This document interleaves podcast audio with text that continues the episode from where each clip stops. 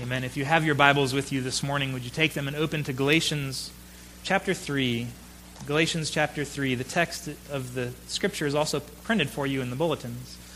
But if you have your Bibles, I'd encourage you to take them out. We'll be doing a little bit of flipping around this morning, but just a little bit. We're primarily going to be in Galatians chapter 3, verses 15 through 22.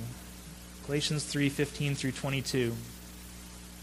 Where we pick up the scripture today is where we left off last week in the middle of Paul's argument, where he's appealing to the Old Testament evidence to ground his claim to the Galatian churches that salvation is only by grace, not by works of the law. It's only by grace alone, not by any combination of our works and faith in Christ together. It is only faith in Christ alone that is completely sufficient for all of our needs and completely sufficient for the salvation of all who would look to him in Christ. He began that argument, proving it from the Old Testament last week, and he's going to continue today. So let me ask, as is our custom here, if you're able, will you stand for the reading of God's Word this morning?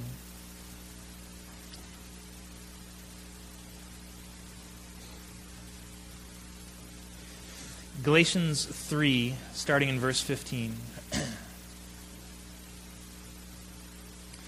To give a human example, brothers, even with a man made covenant, no one annuls it or adds to it once it has been ratified. Now, the promises were made to Abraham and to his offspring. It does not say, and to offsprings, referring to many, but referring to one, and to your offspring, who is Christ. This is what I mean. The law, which came 430 years afterward, does not annul a covenant previously ratified by God, so as to make the promise void. For if the inheritance comes by law, it no longer comes by promise. But God gave it to Abraham by a promise. Why then the law? It was added because of transgressions, until the offspring should come to whom the promise had been made. And it was put in place through angels by an intermediary. Now, an intermediary implies more than one, but God is one. Is the law then contrary to the promises of God? Certainly not. For if a law had been given that could give life, then the righteousness would indeed be by the law. But the Scripture imprisoned everything under sin, so that the promise by faith in Jesus Christ might be given to those who believe. Let's pray one more time. Father, this is your word given to us for our edification and for our benefit and for our joy, for our security in Christ, for our comfort in Him, for the uh, comfort of our conscience. Lord, that we might rest and be assured of our salvation and our status in Christ. We pray that you will open the eyes of our hearts that it might accomplish these purposes for which you have sent it. For we ask in Jesus' name. Amen. You may be seated.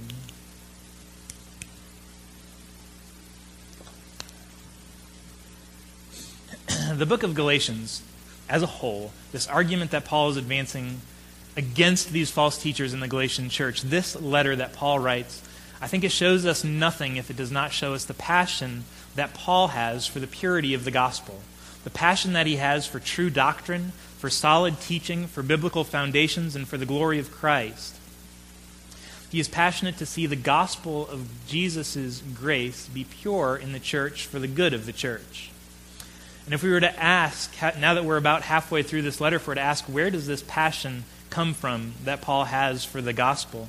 I think there's only one place for us to look, and that would be in Acts chapter 9. Paul was an unbeliever, he was Jewish by heritage. He was going about his ordinary, everyday business, which at the time his ordinary business was persecuting the church. But he was an unbeliever like so many other unbelievers, going about his business when Jesus changed his life forever. When the glory of Christ appeared to him on the Damascus Road, we know this story in such overwhelming glory that it knocked him off his horse and it left him blind and with no appetite for three days. The scripture says he could not see for three days and he neither ate nor drank for three days after this encounter with the living Christ. What happened to Paul on that, that road to Damascus, we would love to have more details about it in the scripture, but this is what we know that Christ simply overwhelmed him with this display of his glory that Christ, the living one, the Alpha and the Omega, who was and is and is to come, appeared to Paul in such a way that Paul's life would never be the same.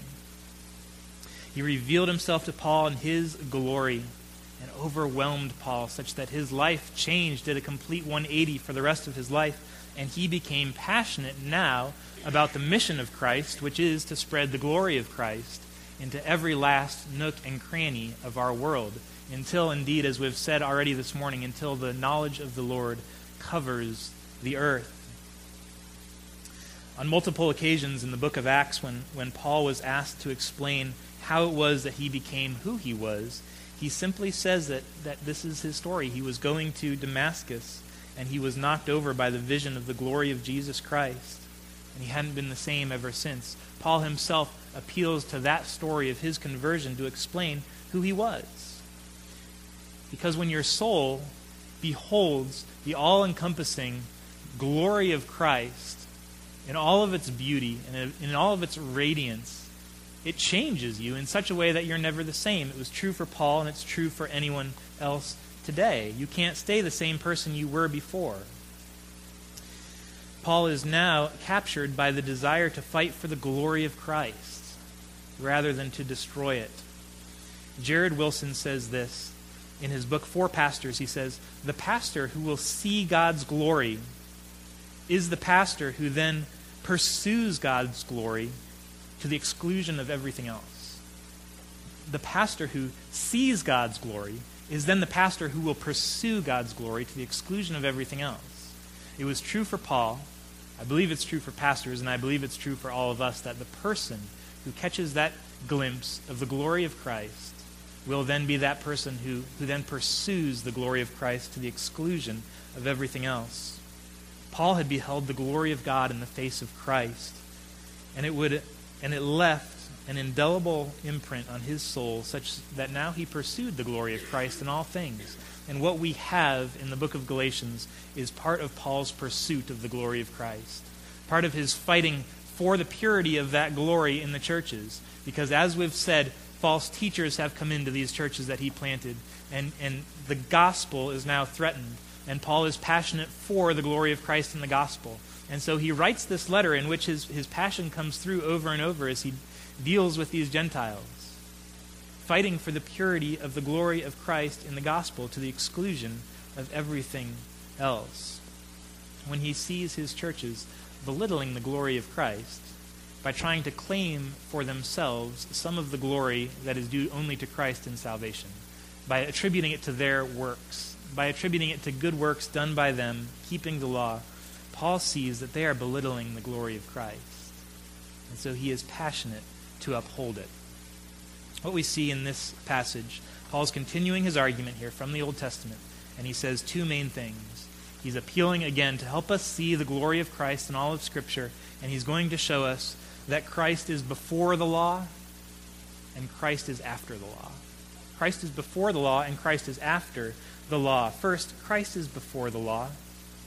Verses 15 through 18 give us a picture of this. Now, we know from many places that Paul is a very astute theologian. We know that much to be true. But Paul's not only an astute theologian, I think he shows in his letters that he's also a very sensitive pastor as he deals with believers in his churches. He's a theologian, he's also a pastor. And so here in verse, verse 15, in the middle of what can be a bit of a daunting section of Scripture here, the, the theological argument is pretty relentless in its pace. But here in verse 15, he, he lets up for just a moment. Look what he says.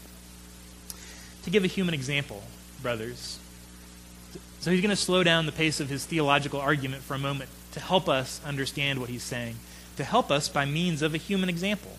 Verse 15 To give a human example, brothers, even with a man made covenant, no one annuls it or adds to it once it has been ratified.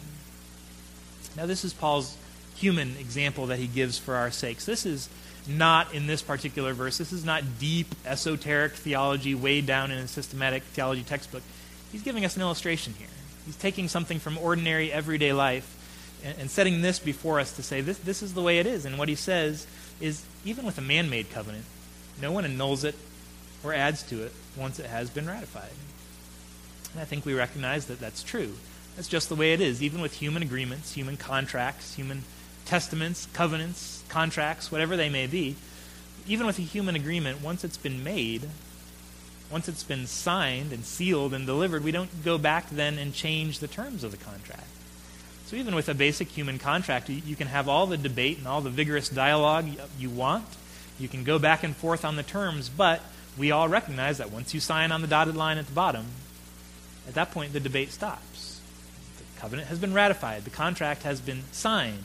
You don't continue to add or to change what you've already made. It's true with a last will and testament. When somebody makes out their will and somebody makes out their last testament of what they want to happen to all of their things and the, their wishes and their desires for after their passing, and they sign that and they seal it, we recognize that there, there's some sanctity to that. And, most of us, hopefully, would not dare, after that person's passing, to go back and try to make changes to it. We honor that. That's even a, a human contract made by fallible human beings who have fallible wisdom and fallible foresight, and yet still we honor their wishes because it's been ratified, it's been agreed upon. Or again, for the kids, what's the most solemn form of an agreement that you can make? Not the pinky swear. You, know, you can make all the verbal agreements you want, but once you pinky swear with somebody on something, well, that deal is done, isn't it? I mean, you don't go back on your word once you've pinky sworn on something. That is, that is perhaps the highest level of human agreement that we can make, the pinky swear. And even when it's just fallible humans who do it, even if they're kids who do it, we recognize that an agreement has now been ratified. And you don't go back, you don't make changes, you don't annul it. It's done. What's done is done. And so now here Paul is saying this. He's saying, if we look at our human agreements, and that's how seriously we take our human agreements, even though they're made by fallible human beings, how much more? When an agreement has been made and signed and sealed and pinky sworn on by God, how much more will he not go back and change his mind? But will he take that very seriously once it has been ratified? And so the covenant that he's referring to here is God's covenant that he made with Abraham. Now, if you've got your Bibles, look at Genesis 15. This is where God ratifies, seals his covenant with Abraham. Genesis 15, starting in verse 7. This is God's action formally ratifying his covenant promises to Abraham.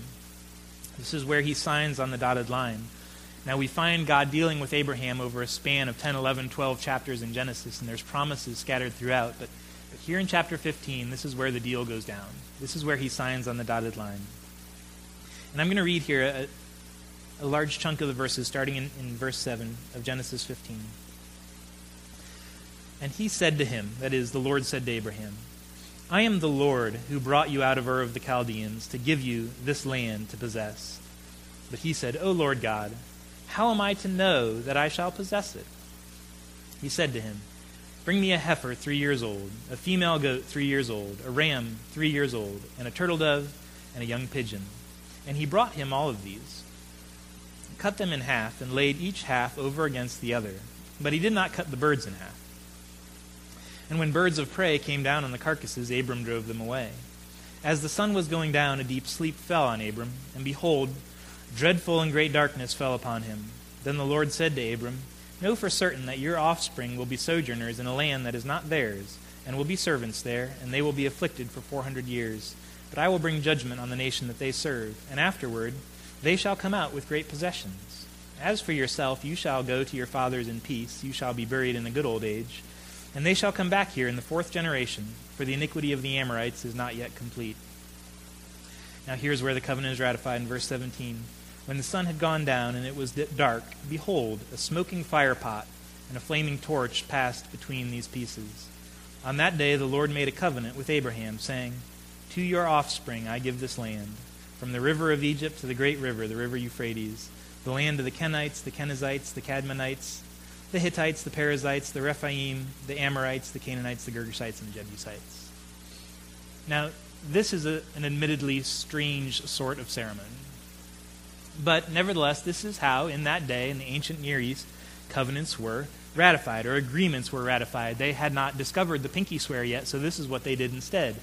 They took animals and they cut them in half this, this is a more disgusting ceremony. They cut them in half, and they made two lines, half the animals on one side, and the other half of those same animals on the other side.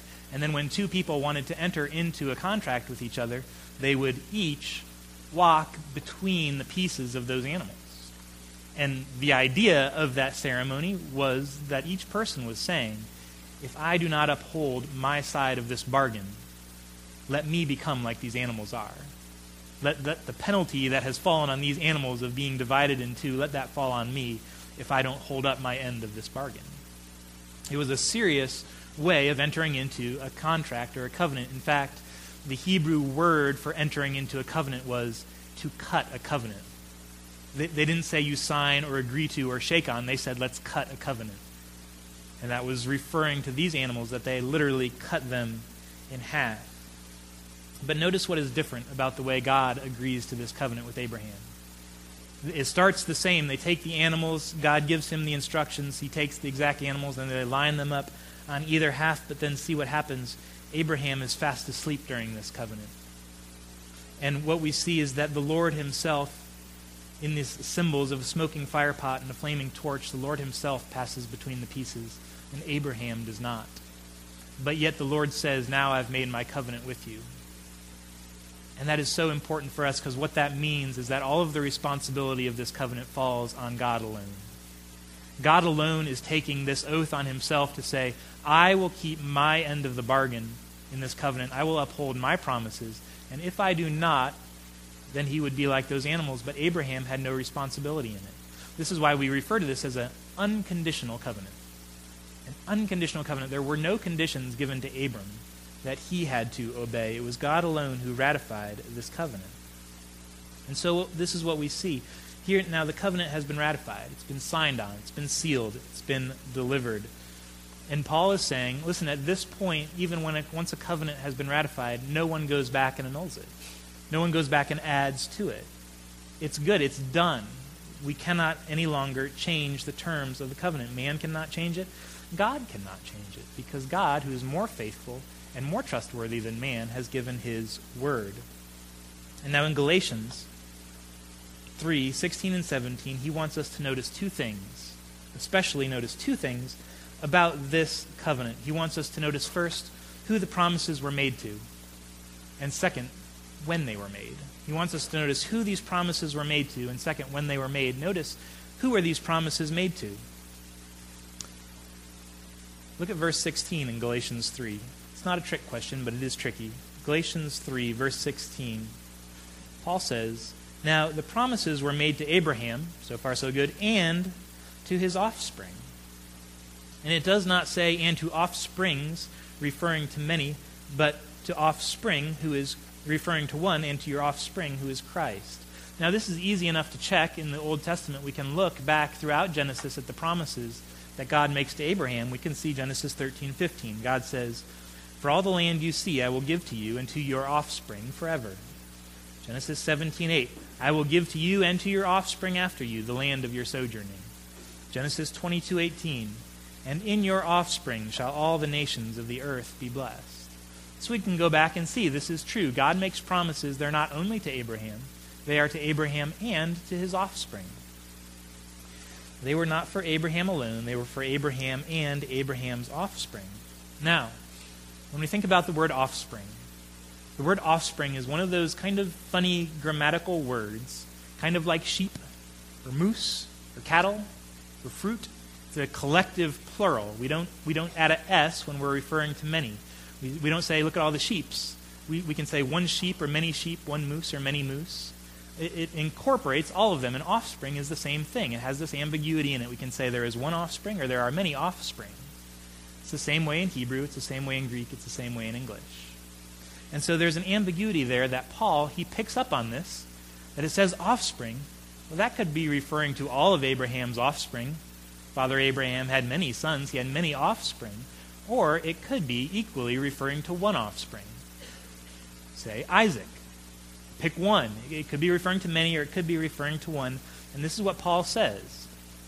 Verse 16 under the inspiration of the Holy Spirit, in Galatians 3, he writes that it's referring to one, and the one offspring that it's referring to is Christ. That God is making promises here, and he's making them to Abraham and to Jesus Christ. He's saying, To you and to Jesus I will give this land. Through you and through Jesus will all nations of the earth be blessed. That's how we could read these promises in Genesis. Because Paul says God is making promises there to Jesus Christ, even though it's some many, many hundreds of years before the time of Christ, nevertheless, we could say the gospel is being proclaimed. God is preaching to his people. He's making promises that will only come to fulfillment through Jesus. And so this is, this is hugely important. We need to hear what he's saying here. When God is making these promises to Abraham, he's making promises to Christ. Look at verse 19 in Galatians 3. We'll just anticipate what this verse says when it says, Why then the law? It was added because of transgressions until the offspring should come to whom the promise had been made. So he's saying there that there was, they were waiting for the offspring to come to whom those promises had been made. He's going to tell us more about that verse in a moment, but he's saying this. When he was promising that Abraham and his offspring would inherit the land, that when the Israelites moved into Canaan, that was only a dim foreshadowing of the fulfillment of that promise. When he says, In your offspring shall all nations be blessed, the only reason a promise like that can be fulfilled at all is because the offspring of Abraham is Christ. And in Christ, all nations of the earth are indeed blessed. The blessing of Abraham comes to the Gentiles by the promises made to Christ. The promise is made to Christ, and in Christ, all the promises of God are yes and amen. And so here at Genesis 12, Genesis 15, where God is making the promises, at the very beginning of the story, Seems like it's only barely beginning, and yet already God is proclaiming this message that only in Christ will all nations of the earth be blessed and redeemed through his Son. And so Paul's continuing his argument here about the Old Testament. What is the Old Testament all about? What was the Old Testament preaching and proclaiming? He's saying there is one story for the whole Bible, and it's all about Christ. Saying there's not two stories. There's not the Old Testament story that's about the law, and then there's the old the New Testament story about Christ. He's saying there is one story that encompasses both of them, and it's the story of Jesus Christ. And even in the promises to Abraham, God was anticipating the blessing of Christ. Beginning to end, the Bible is all about Jesus. And now in verse 17, he's going to drive this point home even more when he answers the second question. First question, who were the promises to? The second question, when were the promises made? Verse 17, this is what I mean. The law, which came 430 years afterward, does not annul a promise previously ratified by God so as to make the promise void. He's telling us here when were the promises made? They were made 430 years before the law had even been given. God already made his promises to Abraham and to Christ. He had already ratified them. He had already signed on the dotted line. There was no going back to change them afterwards much less 430 years afterwards when the law was given. The promises stood on their own. And so here's these false teachers, these Judaizers who are coming in, and they see themselves as those who are standing up for the tradition. They see themselves as standing for the law, for the, for the, for the uh, promises of the fathers, for all of the patriarchs, for all that was good and true and noble in the world. And they say Paul, preaching Jesus, is some Johnny come lately. Paul is turning this around. He says, no, no, God was giving promises to Christ about blessing the nations 430 years before the law had ever been given. It is the law who was the Johnny come lately in this scheme. The promise through Christ existed far, far earlier. When was the promise given? It was given 430 years before the law. Now, when we read the law, if we were to turn to Exodus, and we won't do this this morning, but the law itself recognizes this. Do you remember how the Ten Commandments begin? Exodus 20, verse 2, what we call the preamble to the Ten Commandments. God introduces himself this way He says, I am the Lord your God, who brought you up out of Egypt, out of the house of slavery. See what he says, even as he's introducing the law that he's about to give? He says, I am already your God. We are already in covenant relationship. I have already redeemed you. I have already saved you from the house of slavery. I've already brought you to myself. Referring to what he's done in the Passover.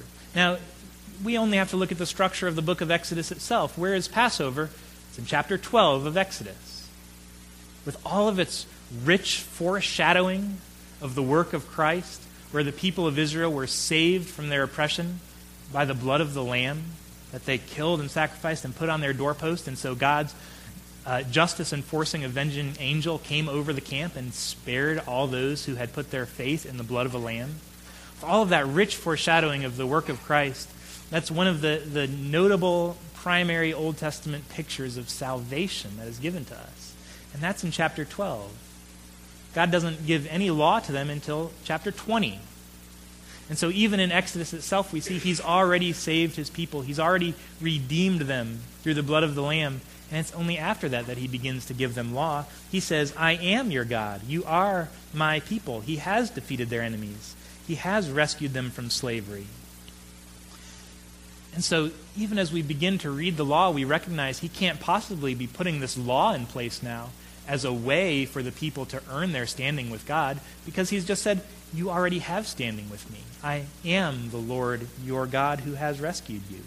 They are already in loving relationship, and it's already been ratified. It's already been shaken on.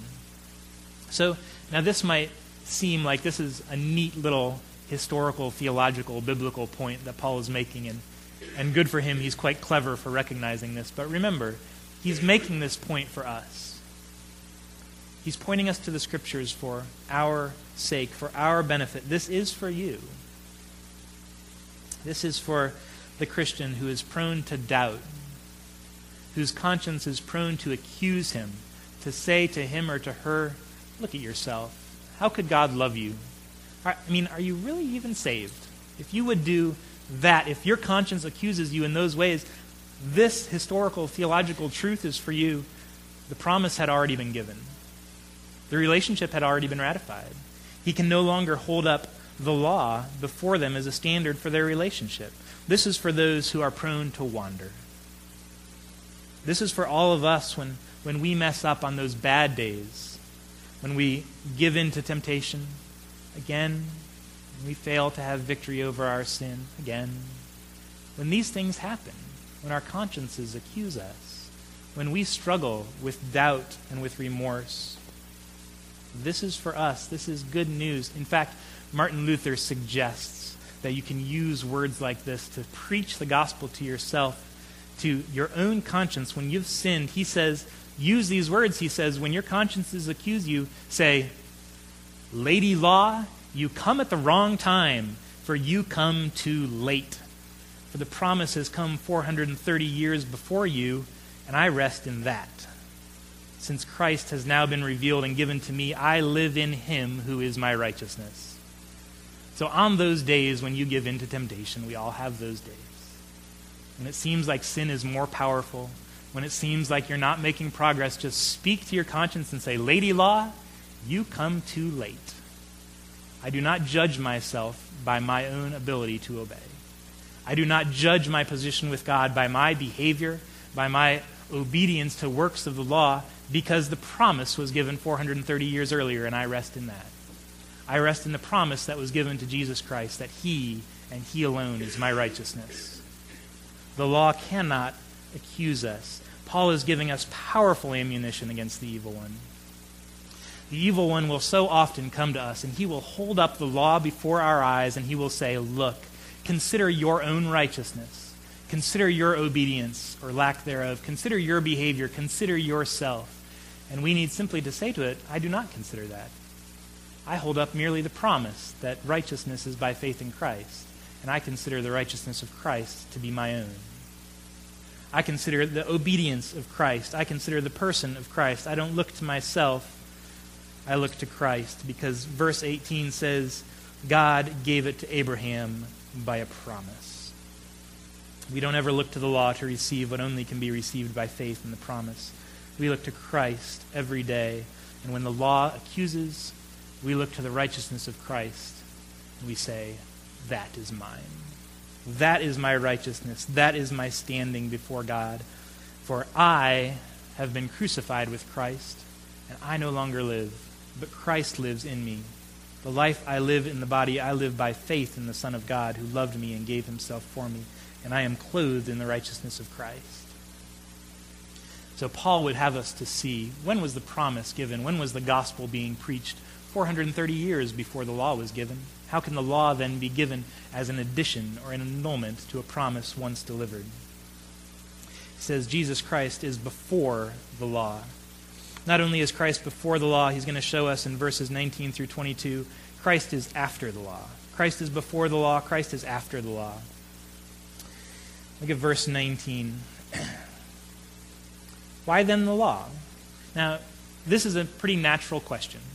With all that he has said already, trying to remove the law as the standard of righteousness from us, it's a natural question. In fact, even in, in Romans, this question comes up. After he's explained the gospel, he deals with the same question why then the law? When he preaches the gospel in Acts, Paul's accused of speaking against the law. Every time we cling to the gospel, believe the gospel, proclaim the goodness of God given to us freely in the gospel, it, it seems like it's always uh, logical then that we say, okay, we need to think about the law. Where does the law fit in? Because we often get off on the wrong foot in these discussions when we assume that the two are at odds with one another, when we assume that they are contrary, when we assume that law and gospel are two opposite ways of gaining God's favor that we can think about. And he says in verse 21, he says, Is the law contrary to the promises? Is that how we think about them? Certainly not. If a law had been given that could give life, then righteousness would be by the law. So he's saying they're not contrary because they don't do the same thing. Only the gospel, the promise, gives life. Law does not give life. So they can't be contrary. They can't be in opposition to one another. But that's to get briefly ahead of ourselves. in these verses, 19 through 22, Paul tells us the purpose of the law, the time frame of the law, the goal of the law. The purpose, the time frame, and the goal of the law. The purpose of the law is in verse 19. It says, Why then the law? Again, if it's not, it was never given in order to be a means of salvation. It was never given in order to earn our standing with God. He says, Why, why then the law? Why was it given? What's the reason? He says, It was added because of transgressions until the offspring should come to whom the promise had been made. One theologian says it this way the law was given in order to make sin become transgression. In other words, he recognizes that there was already sin, people were already behaving badly. But apart from the standard, apart from a law being given by God, sin was not recognized for what it was. It was not recognized to be transgression against a holy God. There was already sin, but it was not yet seen in its relationship to God. And it was the job of the law to show our sin for what it really is that it's not just disagreeable behavior, but that it's an offense against God. Now, I think about this point fairly regularly in everyday life, believe it or not. Most of the time when I'm driving down Mason Avenue in Northridge. Some of you might know the place. There's a spot on Mason Avenue in Northridge where the police have installed a permanent installation of a radar gun with one of these electronic screens that tells you how fast you're going. I know there's multiple of these around, but I, I often go by this one on Mason. You know, and so you're driving down the road and it tells you, ah, I'm going 42 miles an hour. But, you know, that's nice and all, but the problem is that nowhere, anywhere near that radar installation, is there a speed limit sign. Not, not for at least a half mile before or a half mile after, there is no speed limit sign. So it's giving me this piece of information ah, I'm going 42 miles an hour. But I don't know if the speed limit is 35 or 45 or 55 or 65. I have no context in which to set my speed. So I know what I am doing, but I have no idea whether or not my speed is an offense against the city of Los Angeles or not. Because I don't have the law to contextualize my own behavior. And Paul is saying that's how everyone was before the law was given. We knew what we were doing, but we did not yet know the standard that God had put in place. We didn't know if our behavior was an affront to the holiness of God. And so the law is given to help us know our sin. Again, one theologian says this way Satan would have you use the law to prove yourself holy. God gave the law in order to prove that you're sinners. Satan would have you use it to prove your own righteousness. Paul says exactly the opposite. He gave it because of transgressions. He gave it to help us know our own sin. That's the purpose of the law. What's the time frame of the law? Again, verse 19 continues It was added because of transgressions until the offspring should come to whom the promise had been made. We said before that the law is a little bit like a, a divine MRI machine. It can diagnose our condition, but it does not have the power to cure. It shows us our sin, but the law itself does not forgive our sin. And so, in this way, Paul says the law is a preparation for Christ. It was given in this interim period where the promises had been made to Abraham and to Christ, but Christ had not yet come. The one to whom those promises had been made had not fulfilled them, and so a law was given in the interim to prepare us for Christ, to diagnose our condition, help us to know our sin so that when that one came, we would be prepared. So that when he came, we would be ready to embrace him by faith. We'll see a little bit more later in the chapter the end of chapter 3, the beginning of chapter 4, where the law is described as a tutor for children that prepares them for maturity, it prepares them for adulthood. That's what the law is doing here, preparing the people of God, helping us to know our condition, to be sensible about our sin, so that when the Savior comes, we are ready for Him. Now look at the goal of the law. We've seen the, the purpose, the time frame. Now the goal of the law is in verse 22. But the Scripture imprisoned everything under sin so that the promise by faith in Jesus Christ might be given to those who believe. Notice again, the Scripture imprisoned everything under sin so that, in order that, for this reason. Why is the Scripture imprisoning under, everything under sin? So that the promise by faith in Jesus Christ might be given to those who believe.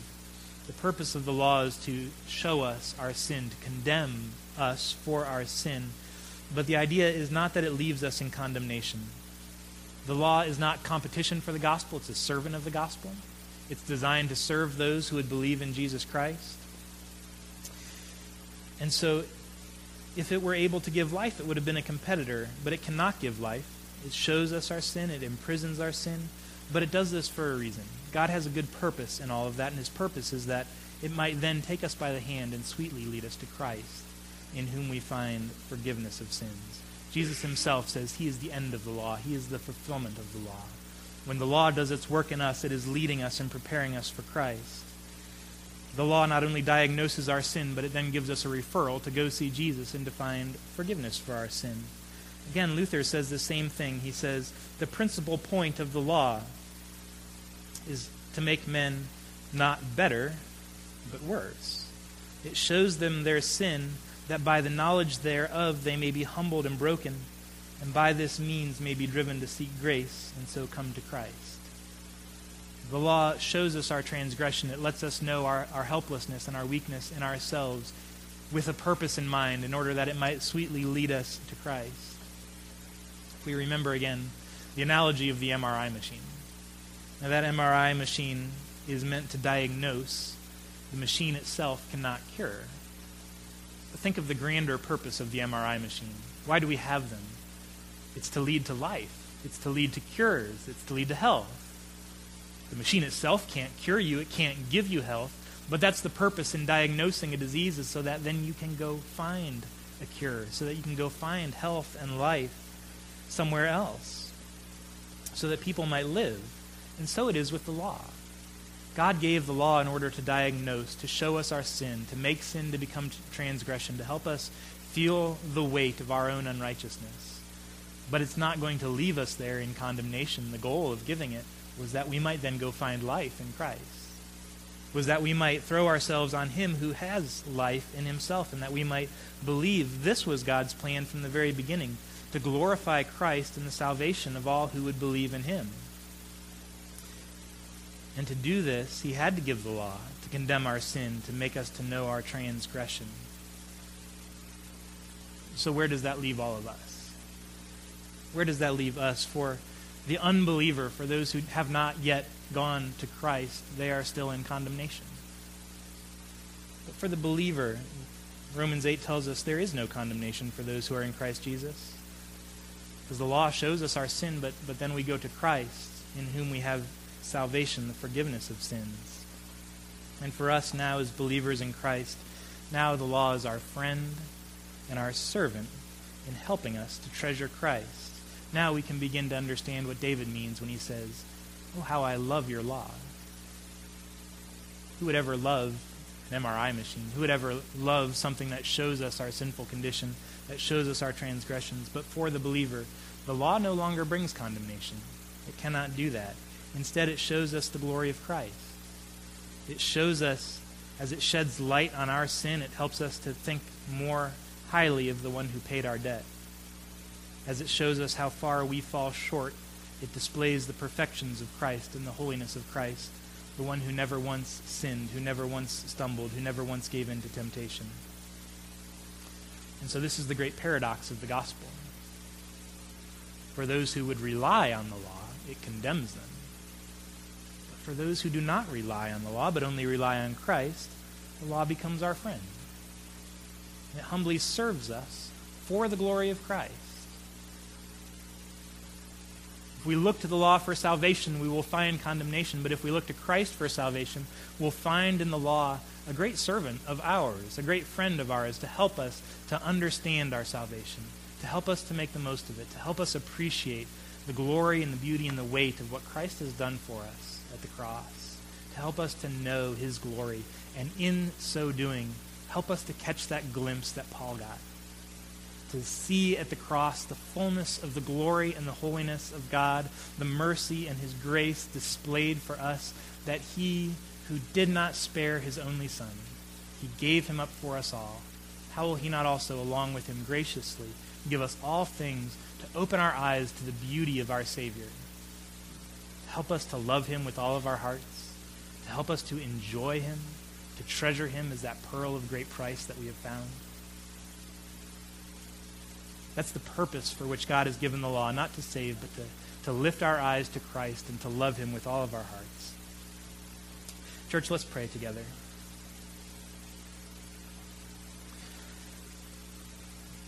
Our Father, we thank you for your word given to us through the letter to the Galatians. Father, we thank you for your spirit that directs your word like arrows finely trained on our hearts, that we might not look to ourselves, but that we might look only to our Savior, Jesus Christ and that in looking to him we might look and find life, that we might find peace, that we might find joy, that we might find rest, that we might find comfort for our poor consciences, always accused by the law.